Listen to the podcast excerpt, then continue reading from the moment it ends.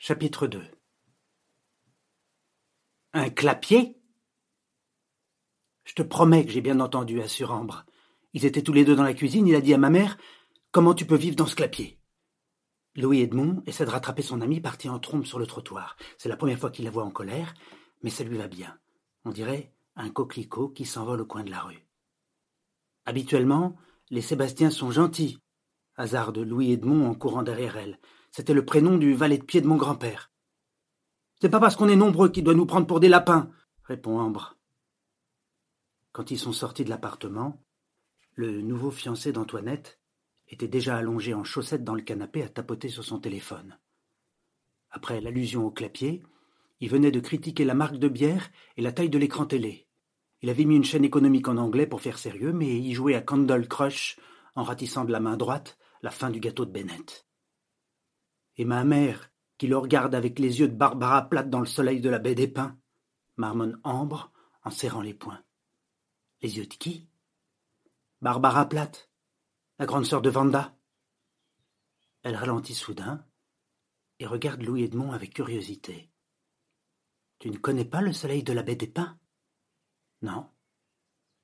C'est dans le trente-deuxième épisode. Ne me laisse pas tomber, Cliff Gordon. Je vendrai mon dernier poney pour toi. Tu imites bien les voix, dit Louis Edmond. C'est la même voix qui fait la doublure de Linda Windsor dans Rouge Baiser. Pourquoi tu as laissé partir Sandy? Pourquoi? Ça fait envie. Non, c'est nul.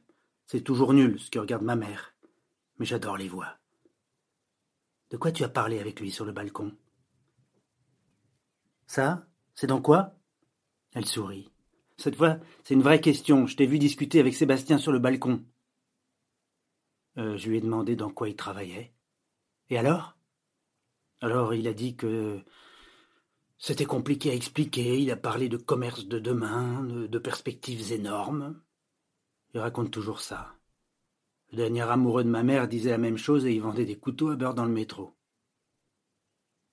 Ensuite, il a pris un air d'agent secret pour me parler de son projet confidentiel. Il espère six milliards de clients. Très drôle. Il veut lancer les nouilles en poudre. Les quoi? Les nouilles en poudre. Il dit que c'est révolutionnaire. Chacun pourra faire des pâtes avec la forme qu'il veut. Ambre s'arrête, elle penche la tête, fermer un œil comme Jessica June dans Le ciel nous attend quand Billy Handley veut lui racheter son poney cinq dollars. Elle demande En fait, c'est de la farine, c'est ça? De quoi tu parles? Les nouilles, c'est de la farine et de l'eau. Alors les nouilles en poudre, c'est seulement de la farine Et qu'on réinventer la farine, cette andouille Louis Edmond hausse les épaules et ajoute il a aussi parlé de commercialiser des glaçons à faire soi-même. L'escroc, le vaurien. Maintenant il va nous vendre de l'eau pour faire les glaçons. Louis Edmond a envie de rire, mais il voit qu'Ambre a les larmes aux yeux. J'ai tout vu passer, tu sais, Led. Elle se reprend doucement. Je peux t'appeler Led? Quand t'es pas là, le soir, je t'appelle toujours Led. Oui, tu peux dit Louis Edmond, la voix un peu tremblante. Ma mère a été avec des types gentils, des stupides, des comiques, des ennuyeux, des bizarres. Mais cette fois, j'ai peur pour elle. T'as vu comment il s'adressait à Sidney et Jason? Louis Edmond ne répond pas. Il est en train de penser qu'Ambre lui parle quand il n'est pas là. C'est ce qu'elle vient de dire. Elle lui parle le soir. Ils se regardent tous les deux, chacun dans son monde. Ambre repense à la phrase de Led sur le valet de pied de son grand-père qui s'appelait Sébastien et qui était quelqu'un de bien. C'est gentil d'avoir dit ça. Qu'est-ce que c'est, un valet de pied d'ailleurs? Elle s'imagine une, une carte à jouer, avec un pied à la place du carreau ou du trèfle. Louis Edmond demande Tu peux me refaire la voix de Linda Windsor? Ambre se tait quelques instants, prend son élan, puis, un sanglot dans la voix, plus vrai que la vraie Linda, elle déclame. Il y a des nuits qui font peur, pas de driver. Et la plus belle des lunes ne suffira jamais à faire renaître la lumière. Prends tes affaires, va-t'en. Le monde n'est pas assez vaste pour qu'on ne se retrouve jamais. Et ils se séparent sur le trottoir. La limousine est garée au coin de l'avenue, les phares allumés, le chauffeur attend à côté, la casquette à la main. Louis Edmond se dirige vers lui. Dans sa tête, il fait tourner dans tous les sens la dernière phrase compliquée de Linda Windsor, comme s'il s'y cachait des messages secrets. Le monde n'est pas assez vaste pour qu'on ne se retrouve jamais. Il trouve ça très beau. En tout cas, il aime déjà le titre. Rouge baiser. Le chef barbare Attila ravagea la moitié de l'Europe en dix ans. Napoléon conquit l'Italie en un an. Hitler écrasa la Pologne en un mois. Il fallut deux jours seulement pour qu'un certain Sébastien mette en morceaux le fragile équilibre de la famille d'Antoinette. Dès le lendemain de la première visite, il sonne à la porte après le dîner. Il a sur l'épaule un gros sac vert en tissu camouflage. C'est le débarquement. Il ne manque que le bruit des hélicoptères au-dessus de la jungle. Ambre reste devant lui, à bloquer le passage, sans lâcher la poignée de la porte. Maman n'est pas là Je sais. Elle ne vous a pas dit Elle m'a proposé de m'installer ici. Attends, ne me dis pas. Tu es Ashley, c'est ça? Ambre. Je vais un peu de temps, pardon. Au début, je vous appellerai tous Ashley. J'avais un hamster qui s'appelait comme ça. Encore les rongeurs marmonne Ambre. Qu'est-ce que tu dis? Rien. Sébastien jette un coup d'œil derrière Ambre. Il lance un petit sifflement admiratif. Les frères et sœurs d'Ambre sont là, dans un ordre parfait. Quatre dans le canapé et trois assis sur le dossier. On dirait une photo de famille. Ambre se retourne un instant aussi. Cela suffit à l'envahisseur pour se glisser dans la pièce. Il demande vous êtes toujours rangé derrière elle, comme quand Blanche-Neige se réveille de sa sieste? Ashley se demande si elle est la seule à comprendre qu'on vient de les comparer aux sept nains. Ambre lui fait signe de se taire. J'entendais de la musique en montant l'escalier, continue Sébastien. L'ascenseur est en panne depuis longtemps Depuis la naissance de Jason, dit Britney. Il est arrêté juste en dessous au deuxième, au douzième, ajoute Sidney. Dommage que ce soit pas au treizième. Ça doublerait votre surface. Sébastien rit quelques instants de sa plaisanterie, mais finit par se sentir un peu seul. Et la musique que j'entendais, c'était quoi Le cœur des orphelins des pompiers? Vous direz aux voisins de baisser le son, ça fait mal à la tête. Cette fois, tout le monde s'est figé. Un souffle glacial traverse la pièce. La musique, c'était nous, dit Wayne. On chantait, explique Cindy. C'est pour ça qu'on est bien rangé. On chante toujours après le dîner. Ashley s'en va la première vers la chambre des filles. Elle claque la porte. Sidney se met à pleurer, et Jason aussi, parce que Jason fait toujours exactement la même chose que Sidney, avec un décalage de douze secondes. Bennett prend Jason dans ses bras et part vers l'autre chambre avec Brian et Wayne à sa suite. Whitney, relevant d'une main sa robe de princesse, attrape Sidney et rejoint dignement Ashley. Il ne reste qu'Ambre, raide comme Gabby Darling dans Eternity, quand elle ne peut pas montrer sa colère après le saccage de son magasin de fleurs. Et la chambre de ta mère, elle est où? demande Sébastien. Ici. Elle montre le canapé lit du salon. Il suffit de le déplier. Maman revient à minuit. Ambre se dirige vers sa chambre, mais Sébastien la rappelle. Attends, juste une question. Le garçon que j'ai vu hier, c'est pas le fils Archambault? Si. Des roulements à billes Archambault? Peut-être. Et il n'apporte pas ses milliards quand il vient ici? Ta mère m'a dit que vous préparez un exposé sur les inégalités. C'est une blague? Non. Archambault, c'est la moitié des roulements à billes de la planète. T'as pas l'impression qu'il se sert de toi pour se donner bonne conscience? Ambre avale sa salive. Huit enfants dans un placard à balai, c'est tellement exotique à regarder. Le cœur d'Ambre est en train de se décrocher. Ça s'appelle un safari chez les pauvres. Voilà ce qu'il est en train de faire, ton Charles-Édouard. Un safari. Ambre lui tourne le dos, mais il veut l'achever. C'est pas le grand-père Archambault qui avait fabriqué des roulements à billes pour les patins à roulettes d'un dictateur africain? Ça t'est égal, ça, Ashley? Ça t'est égal, la démocratie? Réponds-moi, Ashley. Bonne nuit, rétorque Ambre en poussant la porte de la chambre des filles. Heureusement, les lumières sont éteintes. Personne ne voit ses yeux mouillés et ses mains qui tremblent.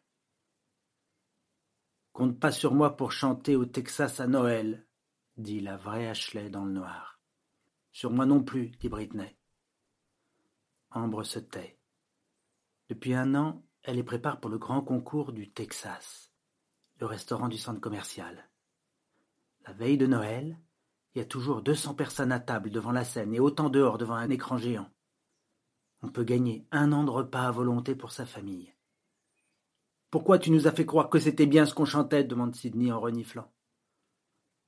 Ambre serre les dents. Ce type va décidément tout casser. Elle s'assied sur son lit, regarde ses sœurs qui sont allongées sur la moquette derrière la porte et semble guetter quelque chose. On attend le jugement du canapé, dit Britney. Ça a intérêt à faire mal. De l'autre côté, dans la chambre des garçons, les quatre frères sont exactement dans la même position. Devant un mince filet de lumière sous la porte, ils attendent le mystérieux jugement. Un pom-pom-pom satisfait s'échappe du salon. Sébastien chantonne. Il a l'air aussi content que s'il avait démoli huit quilles au bowling. Il s'active autour du canapé, il a renversé le contenu de son sac vert sur la table basse. Soudain, dans les quinze étages de la tour F, mais aussi dans ceux des tours A à J, sans oublier les parkings souterrains, les cages d'escalier, les caves et les toits terrasses, et jusque dans la cité des Mimosas, de l'autre côté de la rue, un cri terrifiant retentit. On croirait entendre la plainte d'un loup-garou entre les barres d'immeubles. C'est le jugement du canapé. En tentant d'ouvrir le clic-clac pour le transformer en lit, Sébastien s'est coincé la moitié des doigts de la main droite. Il hurle et fait des bonds. Dans l'obscurité des deux dortoirs, les yeux des enfants brillent. Ils savent qu'ils peuvent compter sur le canapé qui sait choisir parmi les amoureux d'Antoinette ceux qu'il dévore et ceux qu'il épargne. Le canapé ne se trompe jamais. Alors, loin des hoquets de Sébastien qui s'est précipité dans la cuisine et enfoncé sa main dans la glace à la fraise du congélateur, chacun rejoint son lit en silence. Où sont passées les embrassades victorieuses qui suivent toujours le jugement du canapé? Bonne nuit, dit Ambre. Mais personne ne répond. Oui, ce type va finir par tout casser. Quand sa mère revient du travail à minuit, Ambre ne dort toujours pas. Elle sourit sous sa couette en entendant le grand éclat de rire dont Antoinette gratifie la main blessée. On dirait euh, une betterave, glousse-t-elle avec tendresse. Ça sent la fraise, non?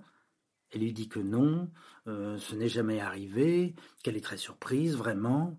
Et elle rit encore parce qu'elle sait très bien combien elle en a vu des mains couleur de betterave à son retour du travail.